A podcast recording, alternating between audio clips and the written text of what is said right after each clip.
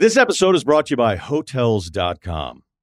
I was traveling internationally last year. I was in Mallorca. I didn't know the island well. I said, let me head to the north, head towards the water. Let me go on Hotels.com and see what they have available. Something preferably on the beach, maybe even a gym. Not only did I get those things, there was a kids session with exercise, gymnastics in the water, pony rides, a train.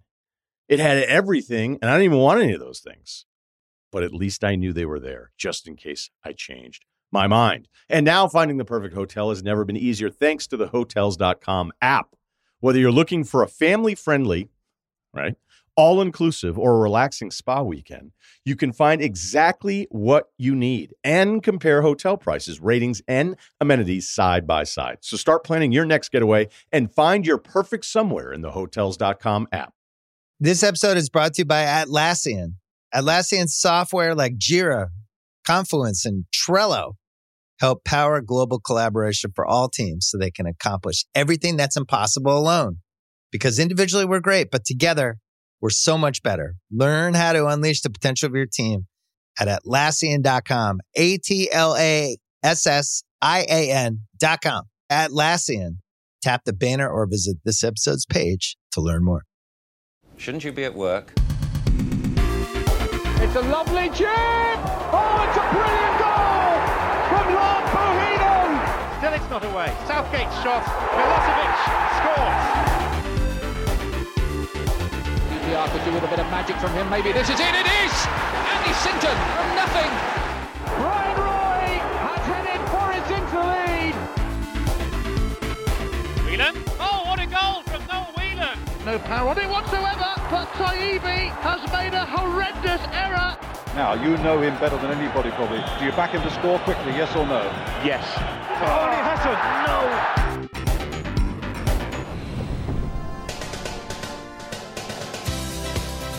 No. Hello and welcome to episode 7 of series 4 of Quickly Kevin Will He Score? I am Chris Goll and joining me Josh Widdicombe. Oi, oi. And also, welcome back. He sat here in a full-length sleeve Sampdoria top. It's Mr. Michael Marden. Hello. Welcome back from Mandra Holiday. Thanks, mate. Yeah. How was Mandra Holiday? It's great. I went to I went on a sort of 90s themed manager holiday. I went on Google Maps and I found where, you know, the Crinkly Bottom theme park.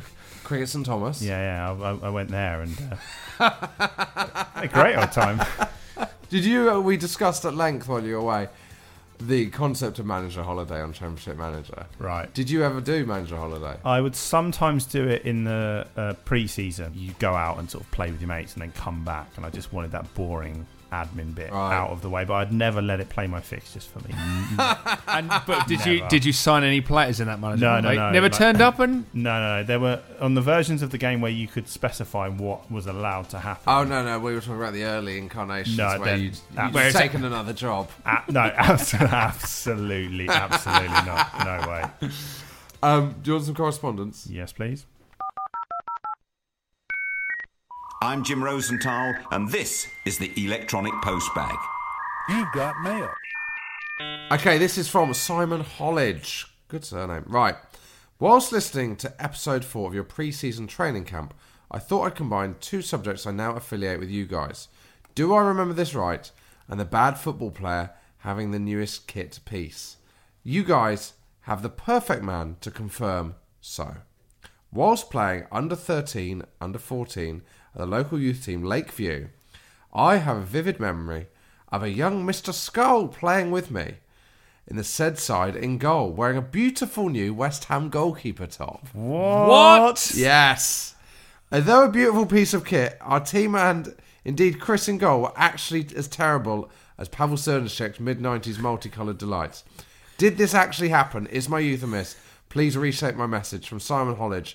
I would be a ginger striker if so. Well, firstly, Pavel Cernicek's Newcastle kits were not horrible. They were fantastic. Yeah, they were very nice. But, Skull? Did you play in goal for Lakeview? Unbelievably. That's such an Essex name for a football team. The derbies against Lakeside, they used to go off.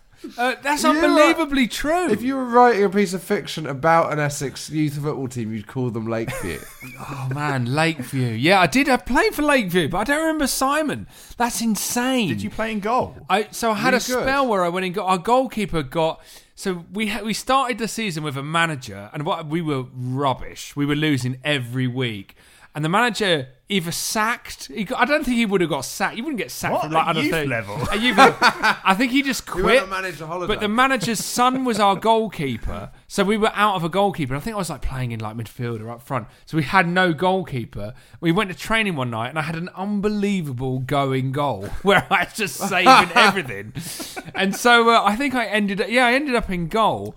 That's absolutely true. But I don't remember I wouldn't have worn a West Ham kit in a match, but I remember one game I was on, you know when you catch the ball as a goalkeeper and you go to kick it out? I hadn't had much practice at catching the ball and kicking it out with my foot. And so in the middle of this game, I was suddenly having to kick it on the volley out from my feet. And the nerves or whatever, I kept shin rolling it off my leg every kick I got in my hand. And to the extent the opposition strikers were chatting to each other every time I grabbed the ball going, watch this, he'll shin roll it. And I inevitably did, and they'd all start laughing. And this went on for the entire game. It was an awful spelling goal. The other thing about our manager was that obviously, the one who left half of the season was in charge of washing the kits. And because we were awful, our captain was a bit of a card. And I remember one game we'd lost heavily and our kits were a bit dirty. And he was like, right, come in, don't get any more dirt on your kits. And our captain went, come on, let's all slide in the opposition goal mouth, which was really muddy. We all slid and he started losing his mind at us all for having slid and got... It was white kits getting so muddy. So it may have been the case that he held onto the kits and we had to bring our own for this game. Yeah. This, I think, could be a rich vein of form for us. The question is, have you ever played football with me, Josh Widdicombe, or Michael Marden? Send it in to our email address, hello@quicklykevin. A lot of suspicious looks being cast across the table. I'm worried about that. Give us your review. If you ever played football with any of us as a kid in the 90s, send us a review of how you thought it went. Yeah, I'd like to specify at youth level, not as a man. Michael will be vigorously deleting emails as they come in, I'm sure. But I'll be checking the junk mail. Right, now, we've promised this for a couple of weeks. Do you want a complete list of everyone who swallowed their tongue? I know you wanted a specific soundtrack to this. Casualty, please. Okay. Kevin Moran swallowed his tongue in January 1987 when Man U beat Newcastle 4-1. Reading player Ashley Williams swallowed his tongue in an away game on a frozen pitch. It was against either Newport or Swansea. Hull's Andy Hayton swallowed his tongue in a game in around 1990. Big one. Ronaldo swallowed his tongue before the 1998 World Cup final, according to some reports. Wow. Paul Warhurst. That's all I've got on that one. Steve Jenkins, formerly of Huddersfield Town, swallowed his tongue whilst playing for Cardiff. Dion Dublin saved Michael Owen's life when he swallowed his tongue in a France 98 warm-up match against Morocco. Wow. And John Fashanu swallowed his tongue, but had his tongue pulled out by Notts County keeper Steve Cherry. Thanks to Matt Gates, Mark Wood, Chris Devaney, Rob Phillips, Chris Hall, Nathan Pugsley, Dan Gage and David Clare for all the stories of footballers swallowing their tongues. I'd love it if somebody out there could create a Wikipedia page for swallowing the tongue. Swallowing their tongue. If anybody wants to, and put a hyperlink to our podcast in there as well. Yes, please. Do you want one more? Yeah. So we've been discussing my Eddie McGoldrick theme tune that I always say, Eddie McGoldrick. So we've had a few in. Hello, chaps. Great work on the new series. Been top quality. Like Josh with Eddie McGoldrick, I have a footballer tuner affliction, but with the Manchester City and Ireland legend Terry Phelan. Me and my mates, largely Sunderland fans, no Phelan affiliation, used to sing Dancing on the Ceiling, Oh What a Feeling, Terry, Terry Phelan. We did also have a less successful but critically acclaimed period when we went with Ronnie Whelan for the same song. Do you know what I thought recently? Came out of absolutely nowhere. I heard Deck the Halls. It's approaching Christmas. And I suddenly thought, Deck the Halls of Basil Boli. Fa la la la la la la la. Exactly. Perfect. That's what we're looking for. Lovely. And it just comes to you. It's not one where we don't want you to try and fit footballers into songs. It's ones that have just come to you. Also, he's got on the same Terry Phelan. Amazon's current advertising campaign, Can You Feel It? I constantly have Terry Phelan, Terry Phelan. Going around in my head. There's also someone, Chris Rutter, who sings Kanchelskis 2 Can't Touch This by MC Hammer. If you've got any more of them. What? Do you want me to just move on from the Andrei Kanchelskis Can't Touch This? Or would you like the recording he sent us of himself showing us how it works? I mean, I'm not a fucking idiot. Yeah. I haven't listened to this yet, so it might well be, you know, sex sounds or something, but here we go. Kanchelskis. Kanchelskis. Kanchelskis. Kanchelskis. He's done a great job on the different vocal deliveries. Yeah. I know we're not going to be able to touch this correspondence until Series 5, but if you've got any 90s footballer's name who you think is perfect against a certain song, get in touch, record it yourself, send it in to hello@quicklykevin.com. I feel like this will be amazing in Series 5. Right, now, this feels like we're dusting off an old favourite. It's like when Brian Wilson released Smile after 30 years. The legendary John Moncur episode. The legendary John Moncur episode, yeah. We're going to play it live at some point as well. So, John Moncur, this is an interview with one of Chris's favourite players of all time, correct? Yeah, absolutely. Spurs, West Ham, covers a lot of ground. It's also, we've got contrasting takes on the same story. Yeah. So if you listen to our Stuart Pearce episode 2 episodes ago, he talked about his view on the clock incident. Now, we recorded John Moncur before the Stuart Pearce one, possibly prompting us to push Stuart Pearce in that direction with an anecdote that he didn't find as funny as John Moncur. Here's John Moncur. It's a lovely shot! What a goal! What a goal by John Moncur!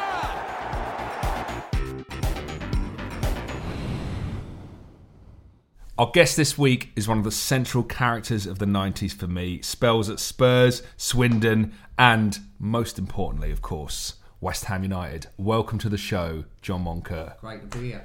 Pleasure to have you. We're going to try not to talk about West Ham, but it'll come up. Somehow. So we like to ask the hard-hitting questions on this show. I'm going to kick off with a nice, easy one for you. Can you name all your shirt sponsors in the 90s, beginning with Spurs? Blimey. Just to be clear, it's not all like this. Just to settle you in. I'm getting a little, yeah. Tottenham probably had one main sponsor, was Holston. Correct. Any free Holston? Oh yeah, plenty of that. That's good. After every game, some before we gave up. But what about Swindon? Swindon. Oh, we were sponsored by Honda. I've got down here Burma. That's it. Petrol. We got free. Is it petrol? Free petrol? Yeah. That's pretty good, isn't it? Yeah. Unbelievable. Yeah. How did you get your free petrol? What, like a jerry can off the training? No, they had Burma stations round Swindon.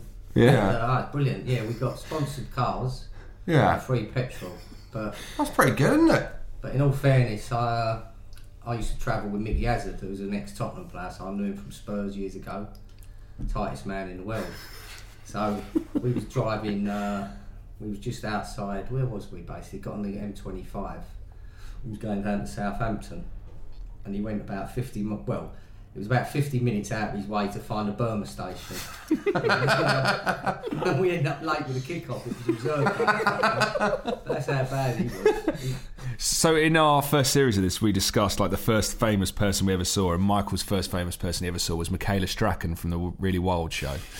But actually, you were the first famous person I ever saw up close and personal. Oh. And it was Big Al's Adventure House, which is like a child's playground thing in East London, in Fairlop Waters. And I was in the ball pond. I looked out, and there's John Moncur doing little Cruyff turns with the balls, a loose ball from the pond. And I just stood there, I just sat on the edge, frozen. I couldn't believe it.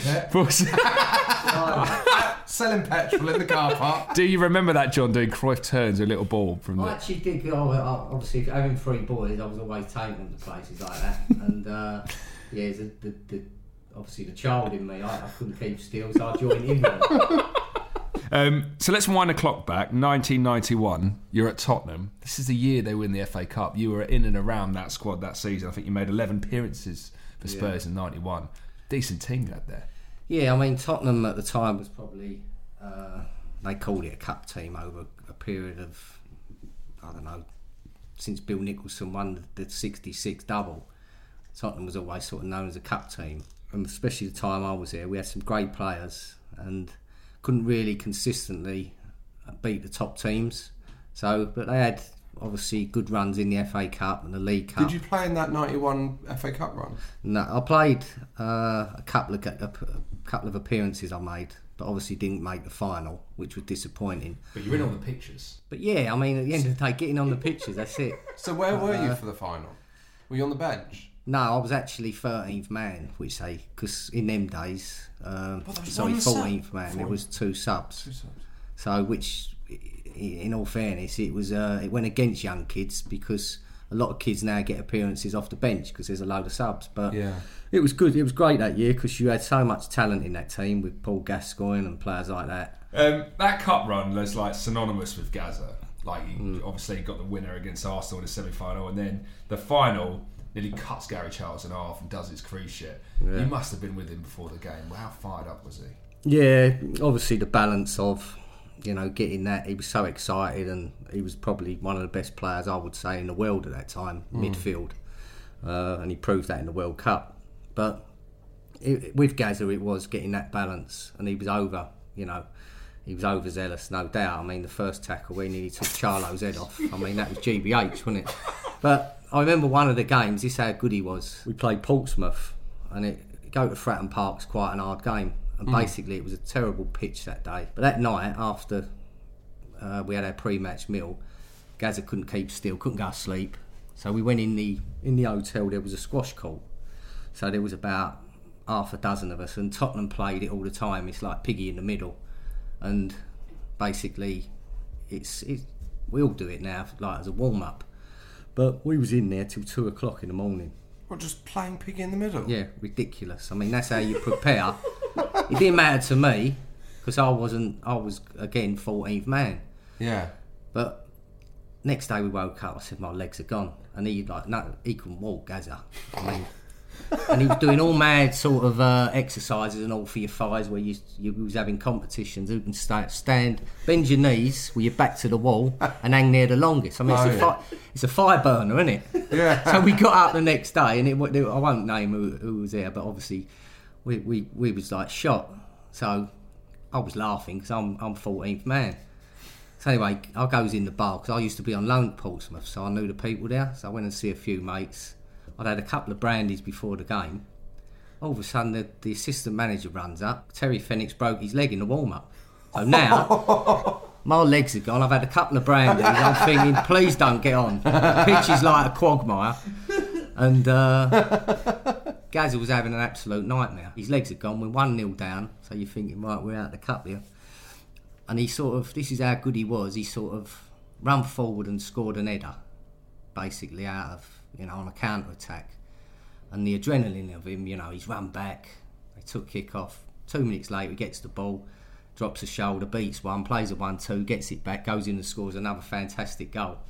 2-1. He's the hero, you know.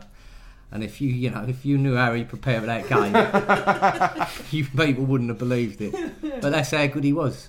When you in those days, did anyone have any like concerns about him or think he should? Did you think he'd change, or do you think he'd play his whole career like this, or did people think, I just think someone will get a handle on him? And yeah, I just think he was that type of character and that good. I mean, Venables, the manager at the time, he just let him do what he wanted.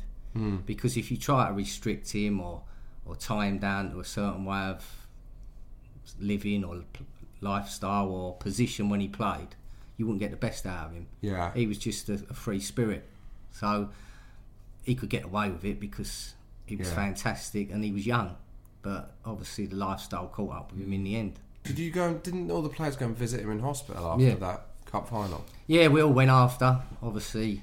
You know, it was devastating for him because of what happened, you know, but he wanted to get out of bed and come to the party with his cruise ship hanging on. But the doctor wouldn't let him. Well, was it a case of him being dangerously wound up before that final? Like, could you tell that it was like he was just not in the right headspace for it?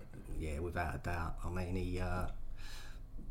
I actually see him before, because in the day with the Football Focus and all that, the cup final was on telly, wasn't it, all day from when you got up, and we was actually in one of the old tellies, and it was behind the curtain where we had our pre-match meal, so it was another room, so we was in there, and someone said something half detrimental about Spurs not winning, and he kicked the telly through, basically not on the morning of the cup final. Yeah, like for a laugh, he kicked it off the cabinet it was on, and it went backwards, and you heard a big smack, and we just all ran out laughing, and I thought, blimey, here we go, bring on Gary Charles.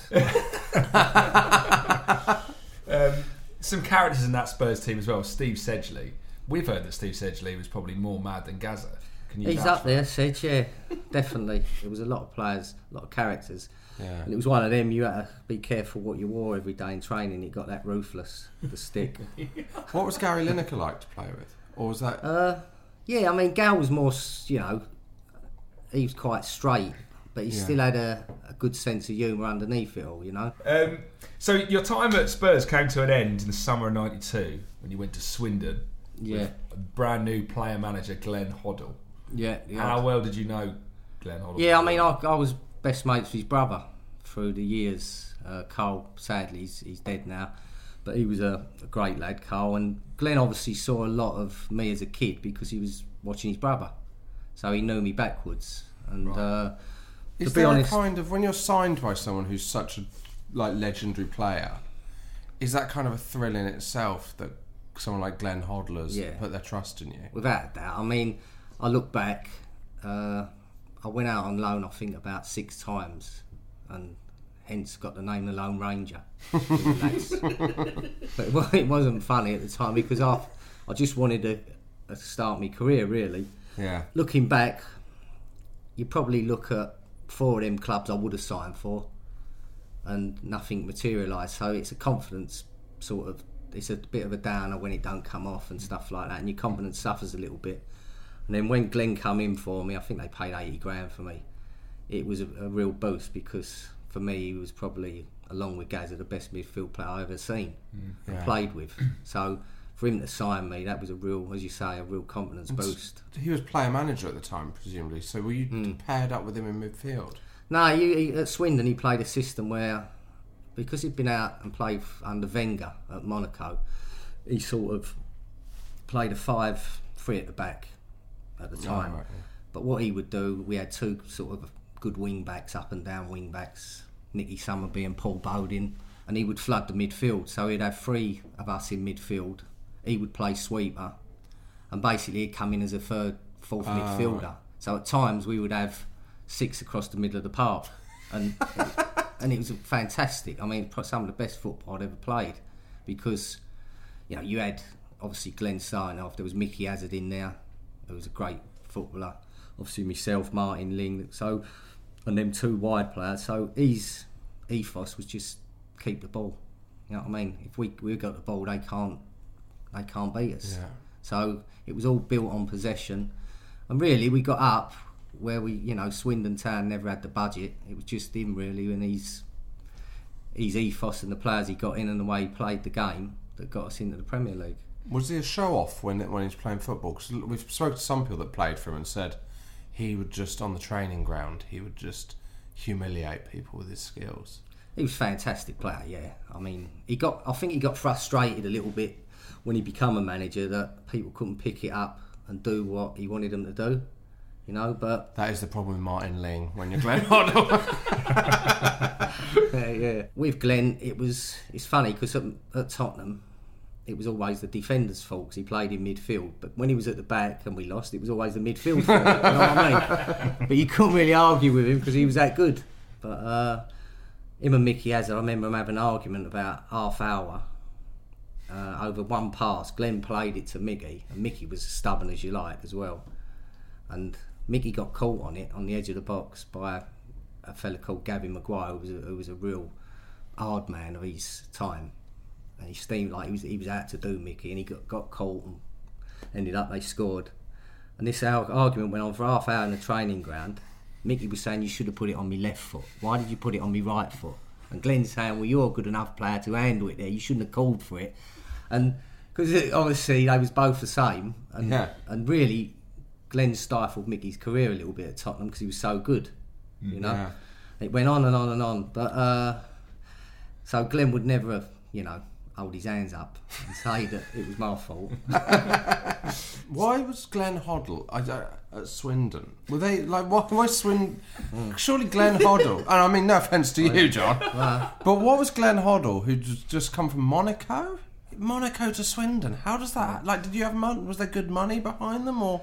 No, I think what it was his first managerial post, so he just wanted to prove himself as a manager, because I suppose it's hard to get a job as a manager really now. Yeah. You know, with all the competition, and even back in the day then, most managers had to cut their teeth lower down. They wouldn't really walk straight into a top club. I suppose we had Peter Shilton at Plymouth.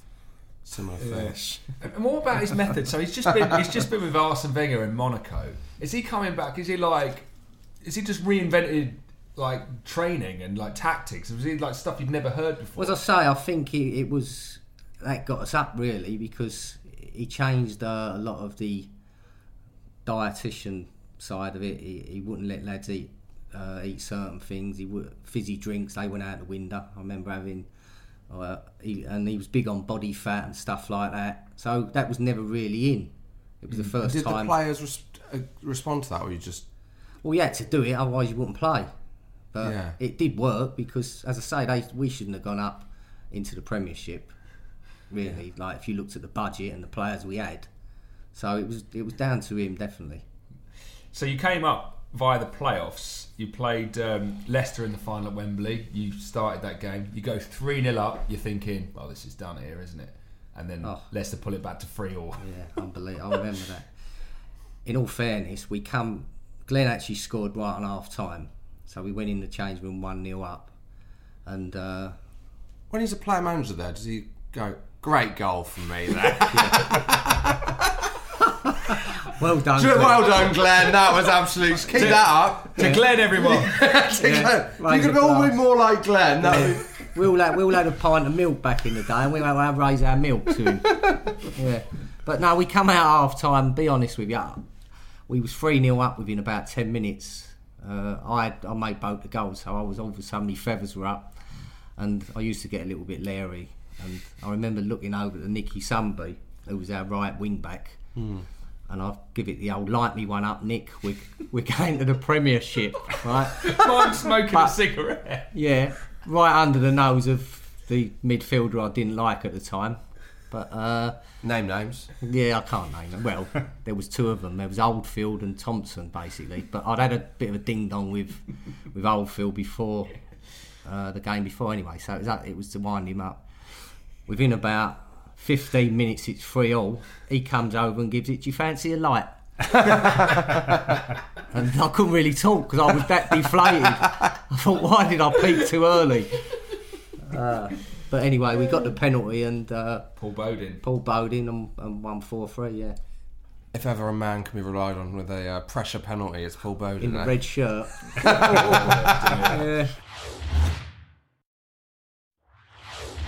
So that summer, you're looking forward to the Premier League. Here we go. Glenn Hoddle though doesn't fancy. He's off to Chelsea. Is that a bit of a shock? Not really. I think there was a lot of speculation, and when we see his agent turn up at one of the hotels. It was sort of give the game away, and I was having a meeting in London. Chelsea car parked outside, free Chelsea car. Free Chelsea car. Spence. Ken Bates. Ken Bates filling it up from when we had a golf day and Ken Bates was caddying for him, it sort of took it away. So yeah, it was a blow, be honest with you, because I think that the only chance we would have had realistically of surviving the Premiership would have been if he stayed. So. And do you guys have that discussion? When he's gone, would anyone vocally say, "We're fucked here, lads"? Yeah, we all knew it. We all knew it.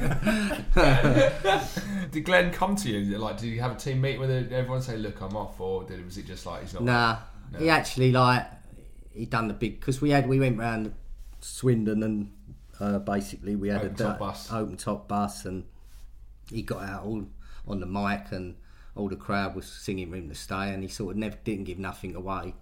but it was probably done, to be honest with you, because I think he went the next day or next couple of days. I'm still on the Everton bus, just drove it straight. Yeah. So John Gorman took over. Yeah, John. Did you get on with him? Yeah, I like John. Lovely fella. He was one of them blokes. He was a little bit too honest, I think.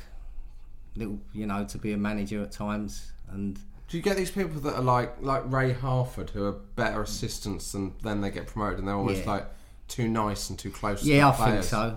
I mean, I think that John took it to heart. You know, he let it get to him a little bit because in the end, as results don't go, the crowd, the place turns a little bit, gets a bit sour.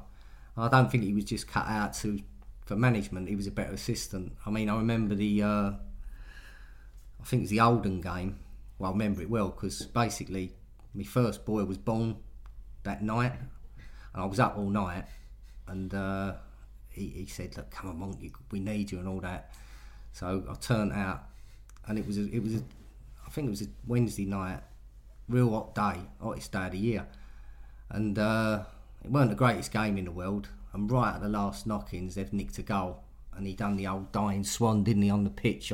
I had him on Match of the Day and he was face down, prostrate on the pitch. You know what I mean? What manager does that? You know what I mean? We're only two. It was our first home game in a year. So the writing was on the wall there. You had a bit of a nightmare start. Didn't win any of your first 16 games. No. Was it 16? 16, yeah. Yeah, that was a record, wasn't it? Yeah, it's the record to this day.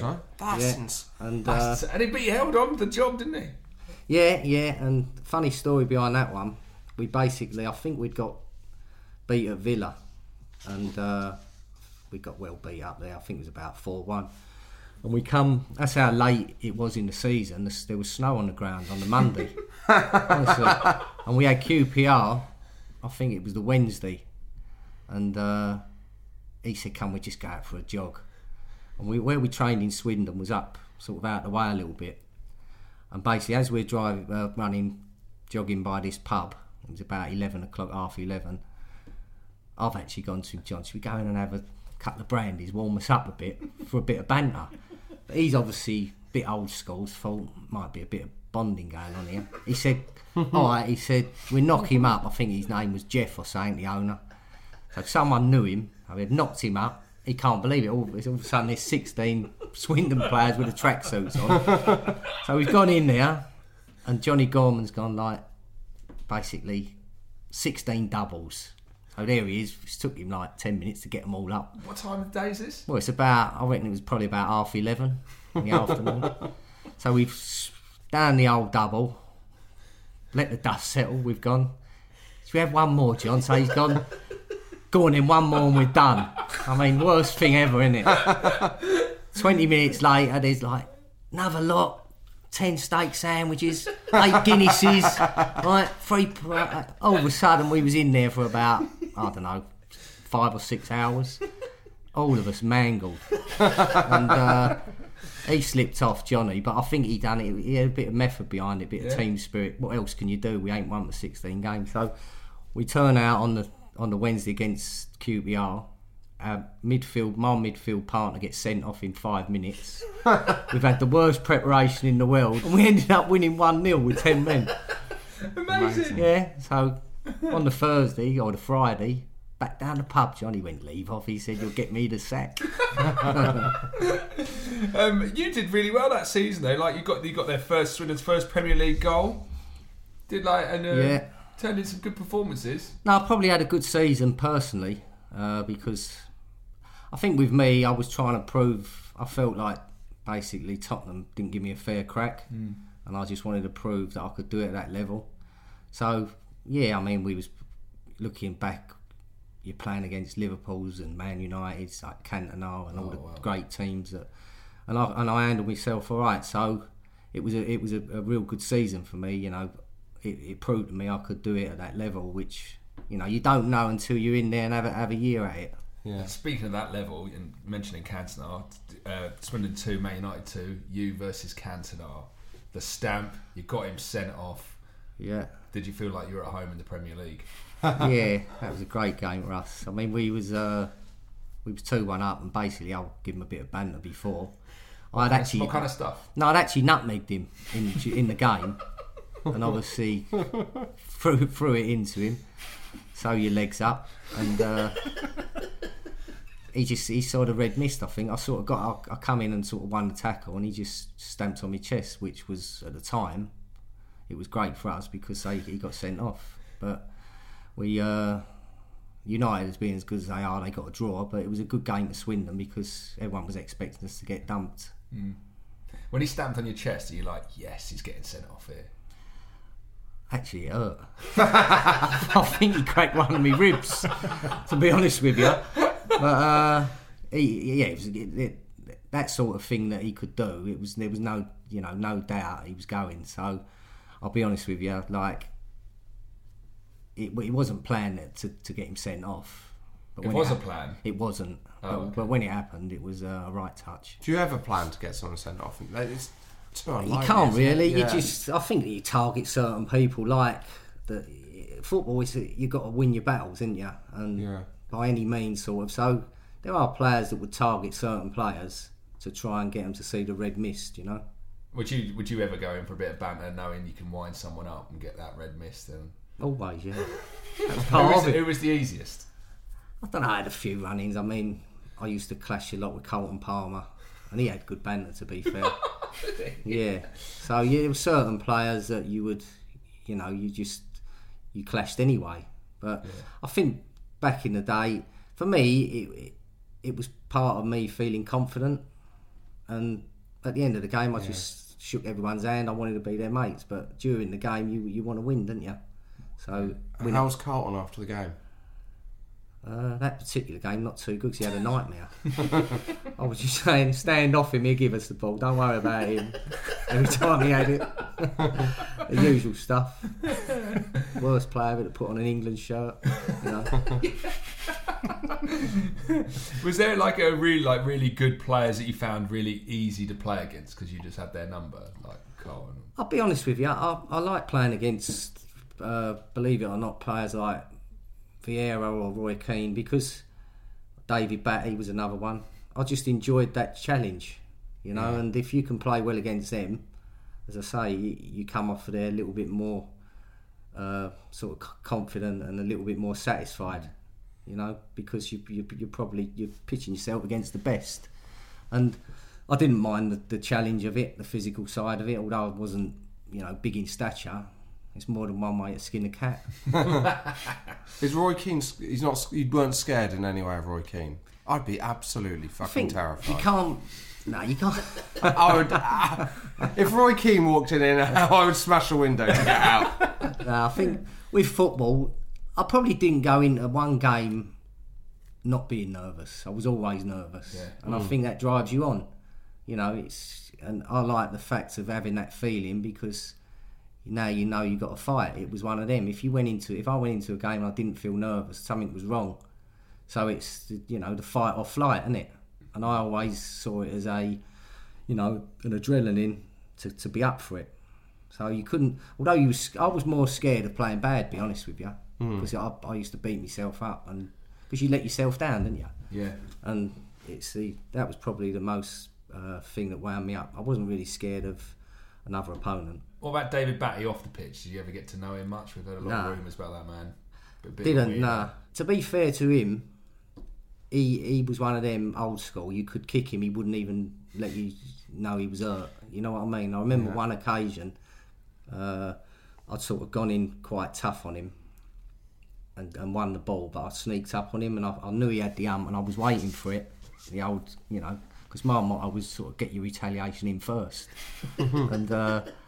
I see him. Neither of us was great in the air, and the ball come up, and I flicked the ball on, and just felt a crash on the back of the head, and he sort of come through, and he nutted the back of my head. Yeah. So I thought I'm not going to show him hurt. So I jumped up, and they reckon I started running and went round in a circle, and then just fell on the floor with concussion. Jan Arga Fjortoft, he joined Swindon. Bit of a slow start though. He's a bit of a Swindon legend, but it wasn't the case to begin with. Unbelievable. Was he rubbish to begin with? He was when the aeroplane, wasn't he? When he scored, do you remember? He was fantastic, really, because I'll be honest with you. Did he come direct from Norway? Yeah, and he didn't score for... And he was our record signing, I think, 2 points something million. And he couldn't hit a cow's arse with a banjo. And I think out of them games you said, he never looked like scoring. And actually, because I was quite close to Johnny Gorman, you know, and he said to me, this is his last game tonight. And we was playing Ipswich in the Cup. And I actually was suspended for that game. Mm. So I'm up in the stand and I'm sitting with a few of the lads and I said, if he don't score, he's finito. So anyway, Ipswich went one up. He's having a bit of a mare. And it was in the second half, the old pop-up toaster come out with his number on. So I said, that's it, because he told me he was going back to Norway on the Monday, I think it was. Deal was done. And the ball wouldn't go out. So one of the lads have gone, what if he scores? I mean, yeah, good one. Honestly, this is true. He gets the ball, plays a 1-2, and we're all laughing now. What if last defender, it bobbles off the defender's knee, hits him, goes through the defender, he runs through, right, and slots it, right? And there's four of us watching Johnny Gorman, and he turns around and goes, put the number away, right? And it's true, and he went on a run and scored about, I think it was something like 10 goals in the next 11 games. Yeah, and his career took off. Amazing. He got a move to Middlesbrough, Sheffield United, but all he was the big clubs. Better than going back to Norway. And he was one kick away from going back home, you know. Wow. Fantastic. Sliding doors. Is football a lot like that? Is it luck? Is there a big chunk of luck in like making a career for yourself sometimes? There is, but not to that extreme. that's ridiculous. So summer of 94, allegedly, Harry Redknapp asked Jamie Redknapp, who's the best player you played against last season? And he says, John Moncur. And Harry Redknapp goes, right, picks up the phone. Have you heard that story? Yeah, Harry did tell me that, funny enough. And which was good because, obviously, Jamie was a quality player again. I did have a couple of good games against Liverpool that year, to be fair, so he probably saw the best in me. But typical Harry, yeah, get your confidence, you know, flying. I felt great. And then when I was having a sticky spell, it was always Billy Bonds is signing. Can we get him out the door? But that was in the first season. Did Harry himself give you a call? How did that work, that transfer? Yeah, no, I've got obviously. Actually, Chelsea agreed, and West Ham agreed £1 million. So it was at the end of the year, and I met Glenn, and I thought probably I was, you know, on a football point of view, Glenn was probably the manager I would have probably gone to, but for some reason things happened. It was a chain of events happened, and it turned round, and my heart ruled me head a little bit, and I signed for West Ham. Because obviously Glenn likes you then, because he tried to sign you twice. When he became England manager, are you thinking, here we go? No, because I've rejected him. Once you do that to Glenn, you've had it. Really? Yeah. If I'd have signed with him, I might have played for England. Is that what Glenn Hoddle's like? I think so. I think he was. I'll be honest with you. He'd say no, but probably was. He would see it as I've sort of knocked him back, I would say, because Glenn was a top manager. There's no two ways about it. You signed for West Ham on the same day as Joey Beauchamp. He was a West Ham legend who only played for us for 58 days, if you can say played, because he ended up, he wanted to go, we signed him from Oxford, we ended up selling him back to Swindon because he couldn't handle the commute between London and Oxford. Yeah. I mean, to be fair, West Ham is the wrong side of London. But 406 is the best. He got his bearings a bit wrong, didn't he? Poor lad. I mean, the team around him, were you going like, oh, this guy is unbelievable. Was he good? He actually was technically good, yeah. And he signed on the same day as me, because after I agreed, they told me they'd signed him. And I thought, well, that's good, because he was one of them with potential. Had a great left foot. And... Did you have to do that joint photo shoot that players do when they sign together? No, not having any of that. I weren't having that. I'm glad I didn't. I'm glad I didn't with Joey. No, a lot of darts would have went in my head. But, crop him out. I couldn't believe it, to be honest. We was obviously new signing, so we signed, and on that week when we went back, Billy took us to Eastbourne for a fitness week, and I'm sitting on the coach with Joey, and he actually said to me, I can't do it. I said, do what? I'm thinking, what, running? Like we're going. He went, I can't, I've got to leave this club. I said, you've only just signed, you're having a laugh, aren't you? He went, no, he said, someone told me I could get there in an hour. It took me 2.5 hours. Right? It took me 2.5 hours from Oxford. I said, well, you will run at M25. And I'm thinking the punchline, I'm thinking, is he sure?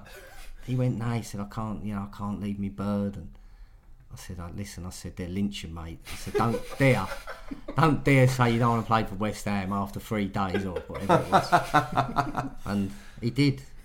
Do you not have to drive there to sign for them? Well, he might have had a good run. Yeah, he signed at midnight. He signed at midnight, yeah. Fuck, yeah, I couldn't believe it. It was a bit of a shambles that summer of '94 for West Ham, because not only did we have that, we also had Harry Redknapp playing a fan in a friendly against Oxford. Yeah. And were you involved in that game? Yeah. And the fan who came Joey on... Joey Beauchamp loved that game against Oxford. Yeah, perfect location. It was Joey in disguise. The fan had a goal disallowed. Yeah, he was better than half the lads. He tore in and gave us a load of abuse. Problem is, he didn't want to move, did he? That was the problem. West Ham was too far. No, he didn't want to move. Joey's twin brother. But he tore in at half time and gave us a load of abuse. What, he came into the dressing room, this fan? Yeah, he's run down. He ran down a tunnel and broken it. What's security like that? So Harry's gone. It's pre-season though. It's not like Upton Park or something. You get it pre-season. So Harry's gone. What do you think you can do? Better put a kit on. Yeah, all right, then he's gone. And he stuck him on. Yeah. And that was Marco Boogers. He was better than Boogers. So what was he was coming in giving everyone abuse to? Who was he giving the abuse to? Lee Chapman, probably? You? Probably Chappie, yeah. But no, he was just saying, like, sort it out and all that. So, obviously... Good tip. Yeah, Harry... cheers for that, mate. Yeah, we will sort it out. I'll take that one on board. So you've got quite a few characters there when you join West Ham, thinking of players like Ian Bishop, Julian Dix, Don Hutchison. Was there much of a drinking culture there? Was it like out? Yeah. Out? Yeah, it was. I think that the mentality in them days, you probably went out once or twice a week. In most clubs would have done it, and it was seen as team bonding. So it was no different at West Ham. Bish was heavy. I mean, if you got caught with him on an all day, he was in trouble. I remember having a drink with him one day, because he lived near me in Loughton, so we went down to local. We used to go in the Carpenters because it was nice and quiet. So anyway, I would always drop a shoulder about 7 o'clock from training, because I thought, I can't. What time do you get in there if you're leaving at 7? Well, we got in there afternoon, so 2:30. So we'd stay in there for a good 3 or 4 hours, and Bish didn't want to go home, so I just used to slip and leave him in there. Anyway, he turned up the next day. He'd been up the hospital. He'd cut all his lip. He'd had an operation on his lip, sewn back in that night. Obviously, fell over drunk. But he took a tram on the street up the country club, like up the nightclub, for a bit of banter. Couldn't find no one to go with. Everyone was fumming him, wouldn't go with him. So he took this tram off the street. He said, "Come and I'll treat you." They went out and they went up the one of the clubs. It was either Faces at the time or the Country Club. Yeah. But hang on, is he dressing the tramp up? Does he take him down there like the shop and get? Nah, the tramp looked better than him. He was lending him gear. Yeah. I also thought he was like hipster, like Ian Bishop's hipster mate. Yeah. So you go from Swindon to Glenn Hoddle to Harry Redknapp. I wondered how did Harry Redknapp compare as a manager to Glenn Hoddle? Was it a bit more rough and ready, or? Yeah, I mean, not as good at playing sweeper. Yeah. Not chipping 50-yard balls around the training ground. No. Yeah, little. Again, Harry knows the game, obviously, and different styles, different ways of man management. But I think he could bring the best out in players. Harry, he knew how to. He had a good eye for a player, and he knew how to sort of man-manage, I think, a little bit better. Mm. Glenn was, I would say, a bit more tactically astute and knew the game, and technically was probably better. But Harry knew how to put a group of lads together and how to sort of bring the best out in them. That's what I thought. But I suppose after a few years of hearing him, like half of it was cobblers. As I say, I was the best player never to play for England when I was doing well, and when I was having one, I was Billy Bonsai and get rid of him. Typical Harry. Who had more of a temper, or who dished out the hairdryer treatment more, or was it Harry or Glenn? I think Harry would be probably lose it a little bit more, but he would do it, Harry, when you sort of knew it was going to happen. Do you know what I mean? It's when you're like going in half time, 1-0 down. Yeah, right? Throw the bottle up the wall or kick the sandwiches. Does that work? Like if Manchester loses it all the time, it just loses its impact. Right? Yeah. No, I think as you say, that is man management again, isn't it? Sometimes Glenn was. I mean, I remember one game with Glenn. I was having a beast, and he come in, and I thought, oh, here we go. Like, I'm going to get the Shepherds. And he went, basically, best player on the pitch, John Moncur, he said, Really? Yeah, he said, ain't having his greatest game, he said, but you look at him, don't shy away from wanting the ball. He said, shown... I mean, he's cocking up every time he gets it. Yeah, he's giving it away every time he gets it. But but what he was trying to say, what he was trying to do, and that was early when I'd signed for him, I think it was a bit of reverse psychology. So I went out in the second half and totally different, where, that sometimes is a good way of doing it. Did he ever mention Eileen Drury to you? He did, as it happens, yeah. Oh, yeah. Yeah, Eileen. But some people rate her. Did you rate her? I didn't, no, I never met her or anything like that. So I couldn't tell you a lot about her. I didn't go and see her.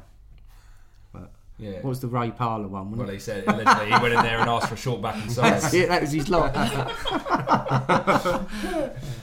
Mentioned the hairdryer treatment of Harry. You said like him kicking the sandwiches, but didn't you once throw a plate of sandwiches during a half-time row with Harry? Yeah, well, I actually booted him up in the air and went into one, and. Mark Furrow, bless him, who's dead now. He was a lovely fella, Mark, and he was sitting there, and a quarter sandwich had landed on his head, and he never knew it. But you just see the whites of his eyes because he couldn't believe how someone like he hadn't seen that before, because I completely flipped and went mad, and it sort of broke the mood because you could cut the atmosphere with a knife, and basically everyone looked round and started cracking up because he had an egg and cress on top of his head. Next time we lose, and you think I need to get a sandwich on Furrow's head. That's what I need to do. Do you remember what you lost it about? It was actually I was subbed that day, and he didn't put me on, and I was so angry that I was up while he was dressing the lads down because they got beat 2-0.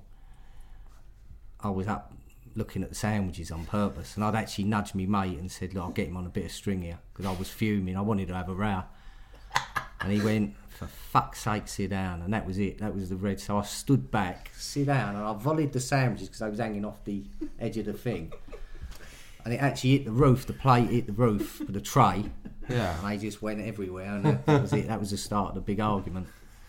But, yeah. So you were angling to start that row by looking at the sandwiches? I wanted. Yeah, I was. I couldn't believe didn't put me on that game because we was 2-0. We lost 2-0 and. We didn't look like scoring, you know what I mean? And I knew I could have changed, had an impact. When you're on the bench, are you like tapping on the shoulder going, bring me on? Does that kind of thing happen? It did a little bit. I did a couple of times with Harry. But our relationship was all right. I mean, he sort of knew what I was like. I've been there a long time and I knew what he was like. I had respect for him. Mm. So, On the other side of that anecdote, what's the food like at half time and full time then? I'm loving this idea of this spread of like a buffet that Joe's just kicking around. Yeah. What do you get? And is it? No, it's basic sandwiches. And do you get like? Are you drinking tea at half time? Because we've seen things where there'll be players just drinking tea. Is that? Tea did come in, yeah. Tea. It blows my mind that you play half an hour, 45 minutes of football and have a fancy cup of tea. They used to have a pint of milk, didn't they? The players would have a pint of milk. For early doors, yeah. Like there was when I'm talking back. That's going to sit heavy, isn't it? Yeah. Full fat, semi-skimmed. Yeah, produced. No, yeah, full fat, I think. Like, I'm talking late 80s. Yeah. Early 90s, yeah. You would have, there would be milk in the dressing room. And people, if you remember the old FA Cup finals. Yeah. It was, you would see it. I mean, what was the milk cup? That was sponsored. Yeah. Wasn't it, at one point? Yeah. That was all. So you had all that in the dressing rooms.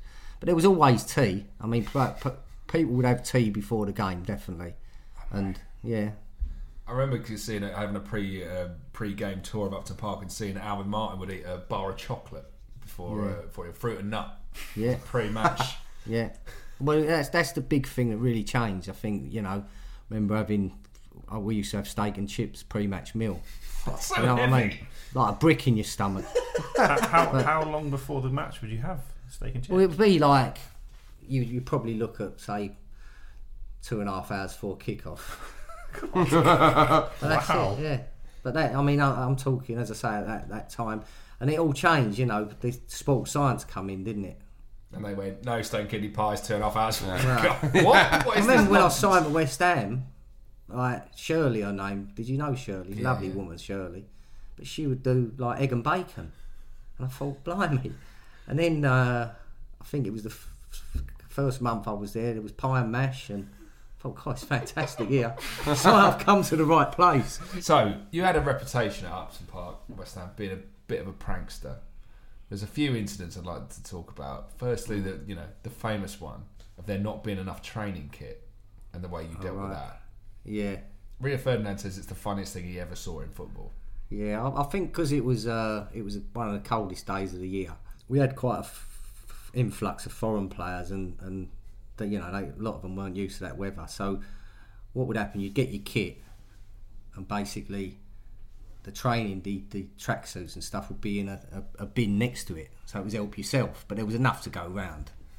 And I used to time my journey in, so I was a little bit, you know, I didn't get in too early. So it happened a couple of times and I thought, I can't have this. And I've come in, and I've gone to seen Eddie the kit man and I said, look, Ed, any tracksuits? He said, nah, only what's in the basket. I said, well, there's nothing in there, Ed, there's a sock in there. I mean, where do you want me to put that? So anyway, I thought, I ain't having this no more. I'm not having it like everyone's putting 2 tracksuits on or whatever. A few of them have. So I stripped off bollock naked and I flew out the door and all the lads waited outside Harry's office and it was like sleet coming down and there was this massive puddle and I've come tearing out, done a Klinsmann through the puddle, right, jumped up. I said, come on, boys. I said, I'm taking the warm-up. Right, brace yourself. And the lads were just falling about laughing, but Harry's actually seen it and he's gone berserk, like, get him in, like, we've got Sky coming later on.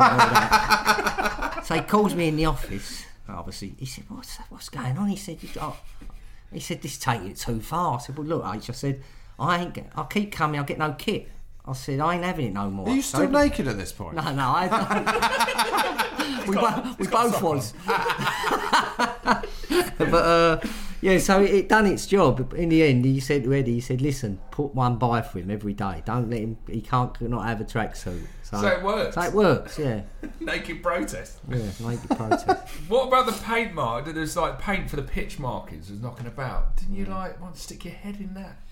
Yeah, but typical West Ham, like we're changing and the fella's painting the walls. And so it was like wall paint?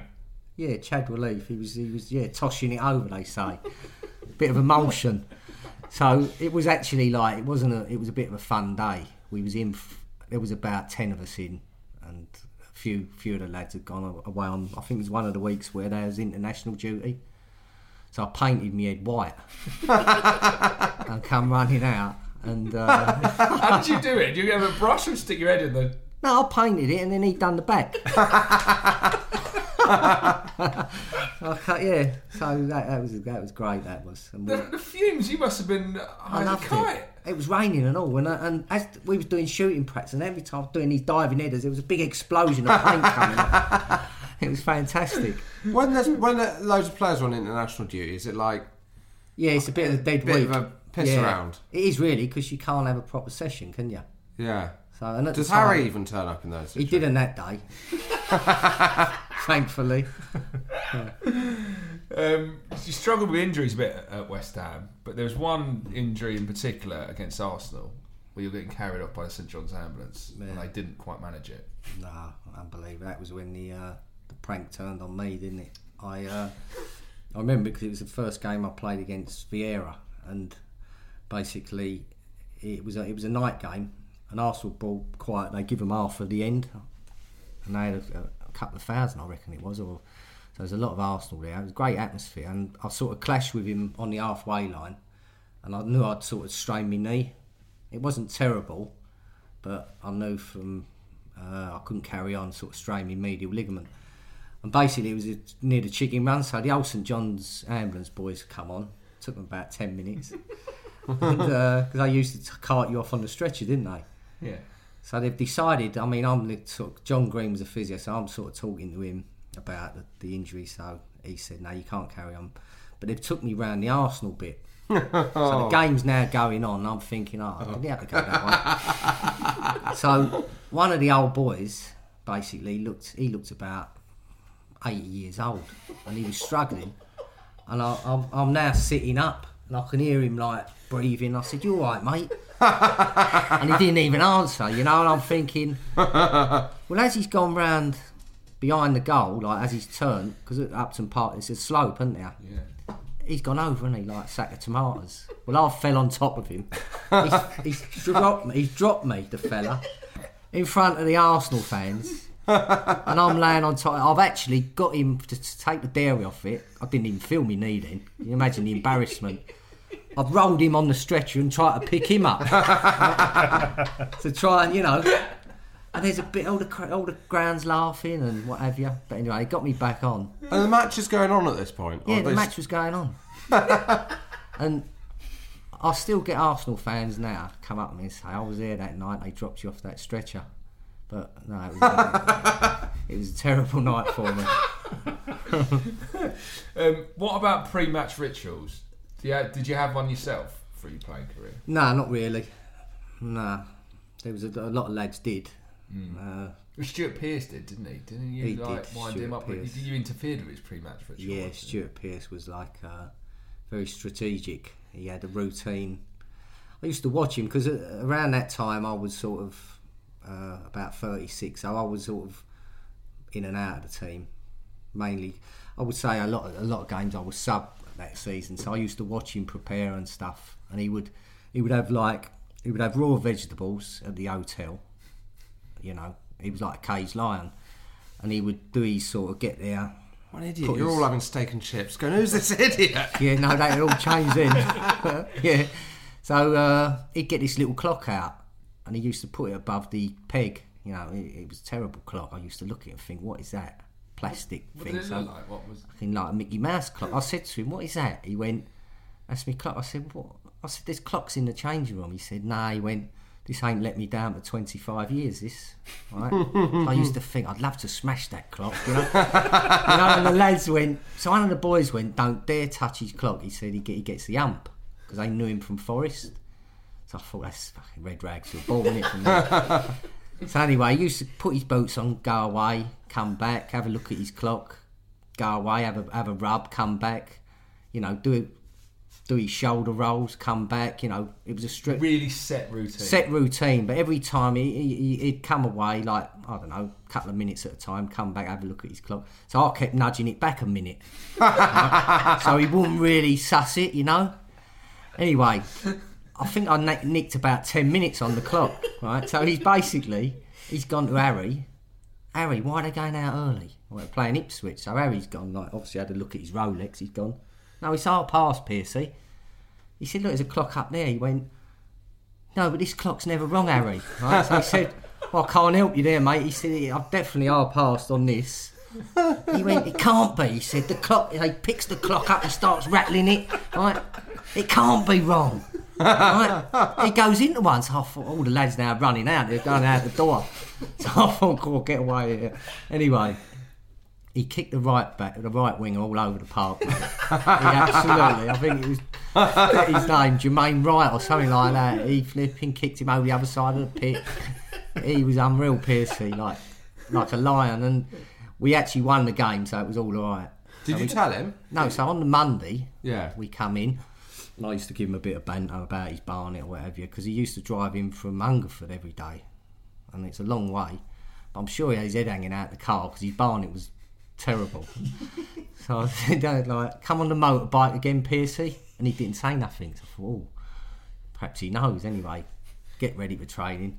He said, Monk, I have a word with you. So I said, yeah, no worries, mate. Were you nervous? A little bit, I'm thinking. I looked up to see where the door was. Do you know what I mean? Like, can I get there? He went, listen, he said, I know you like a bit of banter. He said, but if you ever touch that clock again, he said, I'll rip your head off. And he was serious, I said, what are you on about? He said, I know it was you. He's going, I know it was you. I said, no, you. I said, the fuck, you listen. I said, everything comes to an end one day. The poor old clock, its legs are gone. You know. He weren't happy. Did you ever touch the clock again? No. Got to ask you, before we finish, about an iconic 90s moment. The day that West Ham stopped Man United winning the title in 1995. West Ham had been in a relegation battle, had secured safety, we had nothing to play for, and then pull out one of the most memorable performances in several years, drawing 1-1 and stopping them. You played that day. Yeah, that was great. I mean, that week was fantastic because we played Liverpool in the week and we got safe. We beat them 3-0, I think it was. And obviously the pressure was lifted. I think we went out on a bender. Until the Sunday game. I think we all just reported Sunday. So The John Gorman approach. That's what we got to name it, haven't we? Johnny G approach. So we turned up to the John Gorman approach. That's my new pub. Yeah, we turned up. Obviously, all the pressure was off, and the atmosphere was electric. And actually, the first half of that game, I think that's the best first half I've ever played in. We was fantastic. 1-0 up, but we outplayed them. I mean, they couldn't get near us. What was the atmosphere like between... Because the Man U players obviously care so much more than the West Ham players in that situation. Well, I think the pressure got to them. We had no pressure. So they was a little bit for them. They was stuttering, you know, and you could see it. And where we was just... As I say, I think we got safe and it done us give us such a lift. We was playing like beyond all of us. Did you know what was happening at Anfield? Or did you care? Didn't care, really. I mean, we wanted... Because none of us really liked Man U, so we wanted Blackburn to win. But second half, they probably battered us. You know, and as the game went on, it was like heroic performance from Ludo. He pulled off 3 or 4 fantastic saves. And he was good when the cameras turned up, wasn't he? He was, yeah. He was. Not so good when they weren't there. They weren't, no. But, but no, it was a great game. I remember I was on the back post with Keane, right at the death. And I went, you ain't going to win it this year. You had to learn your lesson again. Playoff final. Exactly. I think it was a couple of minutes ago and he said, I'm going to do you in the tunnel. And I went, I'm not going to be in the tunnel. I'm going to be celebrating with the fans. No, what was it like afterwards? So when it ended, did it end first? It was like we'd won the league. The way the crowd were, because they hated Man U, didn't they? The West Ham fans. So it was a weird one because it was like the best reception you'd ever get, and really we'd had a poor season. Yeah. But the way it ended, it was like, you know, we was heroes, especially stopping them win the title. And how did the Man U players take it? Oh, devastated, weren't they? I mean, to be honest, you know, like, it's probably the worst thing that can happen. If you think about a whole league season and you lose on one kick of the game, you know, they're going to be absolutely devastated, but we didn't care. One more question, Chris, you always ask. If you could go back in time, I'll give you a little button, you press it, and you go back to the 1st of January 1990 and do it all over again, would you? Without a doubt. Yeah. Fantastic, yeah. Would you still do the clock? That's what made it all them things. That's what made it. Would you do all the same stuff again? The training naked, without the painting the air? I think, it's an entertainment business, isn't it? But to be around the lads and have the laughs that we all had, you know, that's the thing that you do miss. Obviously playing in front of the crowd, the adrenaline of that. And but what better lifestyle, getting paid for something you love doing? Yeah. Well, thank you so much for your time. Thank you so much for thank you, boys. Enjoyed it. Tremendous atmosphere building up. This is Moncur. Moncur! It took a deflection, but it found the net, and West Ham regained the lead.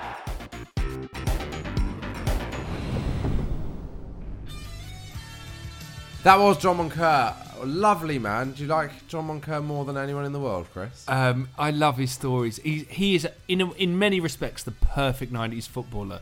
Spurs, Swindon under Glenn Hoddle, West Ham. Yeah. You know, what you want out of Quickly Kevin is a journeyman. And even though he was, I think, very much an elite footballer, he covered enough ground. When you say what you want out of Quickly Kevin is a journeyman, that'll be why our favourite two episodes of Gary Neville and Stuart Pearce, the two ultimate journeymen. Now... Review HiQ. It's Review HiQ.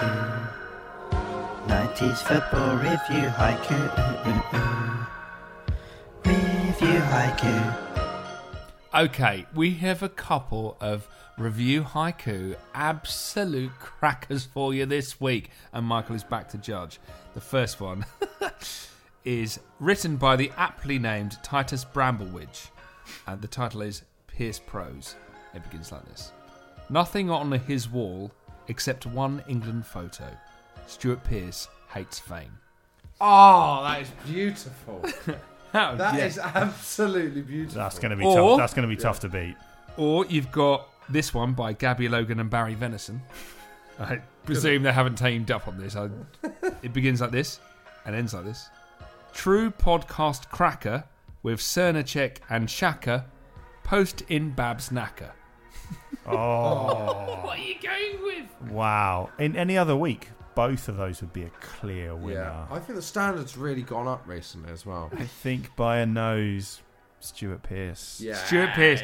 Title Bramblewidge, you have won a Graham Says Hit Les mug. If you want to leave your own Review HiQ, we'll be picking them up again in Series 5 next year. You can do so on iTunes. We'll pick them up, leave a haiku, and next year you could be the proud owner of a Graham Says Hit Les mug or a better prize should we determine that one is available. Finally, we should end with a quiz, shouldn't we? We always do. Yep. To play a song to end the show.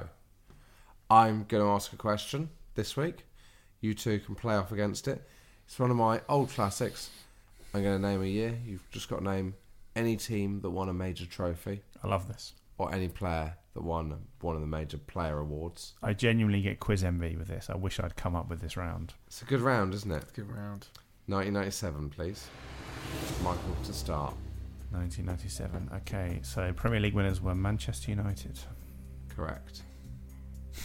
I'm not going to check that one. I know that one. That's the only one I knew.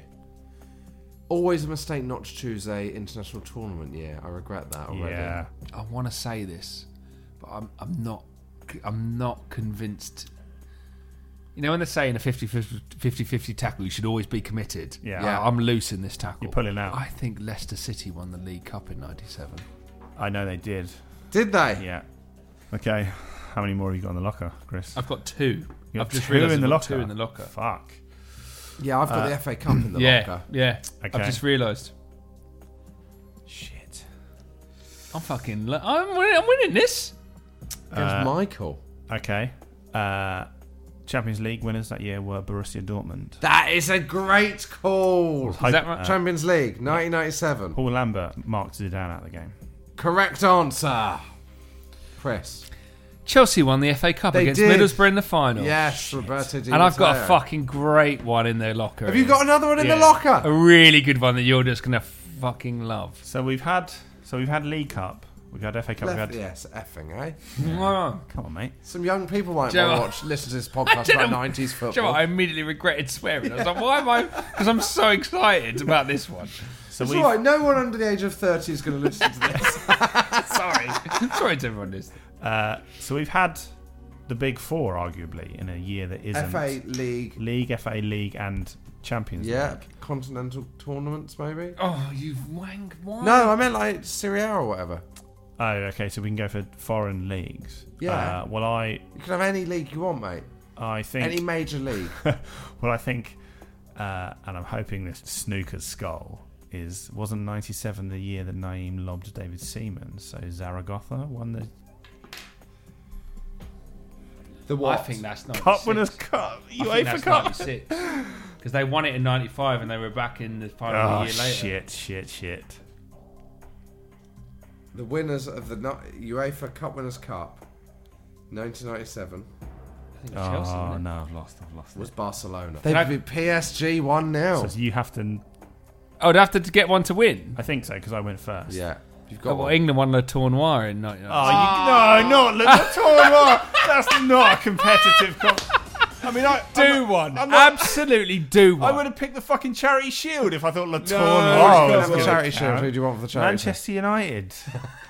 Come on. That's a thing. Look. I'll give you the win. Only if you pick Mariah Carey's All I Want for Christmas Is You. Is the end song. Well, seeing as I defeated Michael, as a small little olive branch, I would like to extend the theme to Home Alone by John Williams to see if you'd accept. I reject your olive branch. I graciously, in the spirit of Christmas, I accept. Lovely stuff. Well, thank you very much. We'll be back next week for the end of series quiz, as we always are. Until then, from Josh, Michael and myself, Robbie Slater, see you later. Bye. Bye.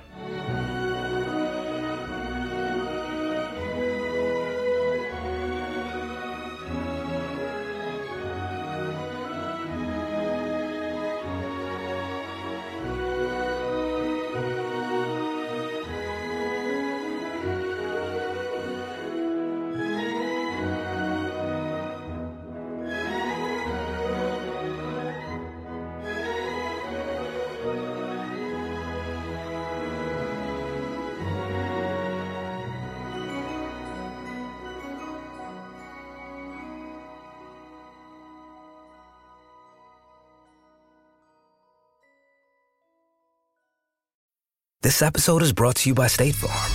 You might say all kinds of stuff when things go wrong, but these are the words you really need to remember. Like a good neighbor, State Farm is there. They've got options to fit your unique insurance needs, meaning you can talk to your agent to choose the coverage you need, have coverage options to protect the things you value most, file a claim right on the State Farm mobile app, and even reach a real person when you need to talk to someone.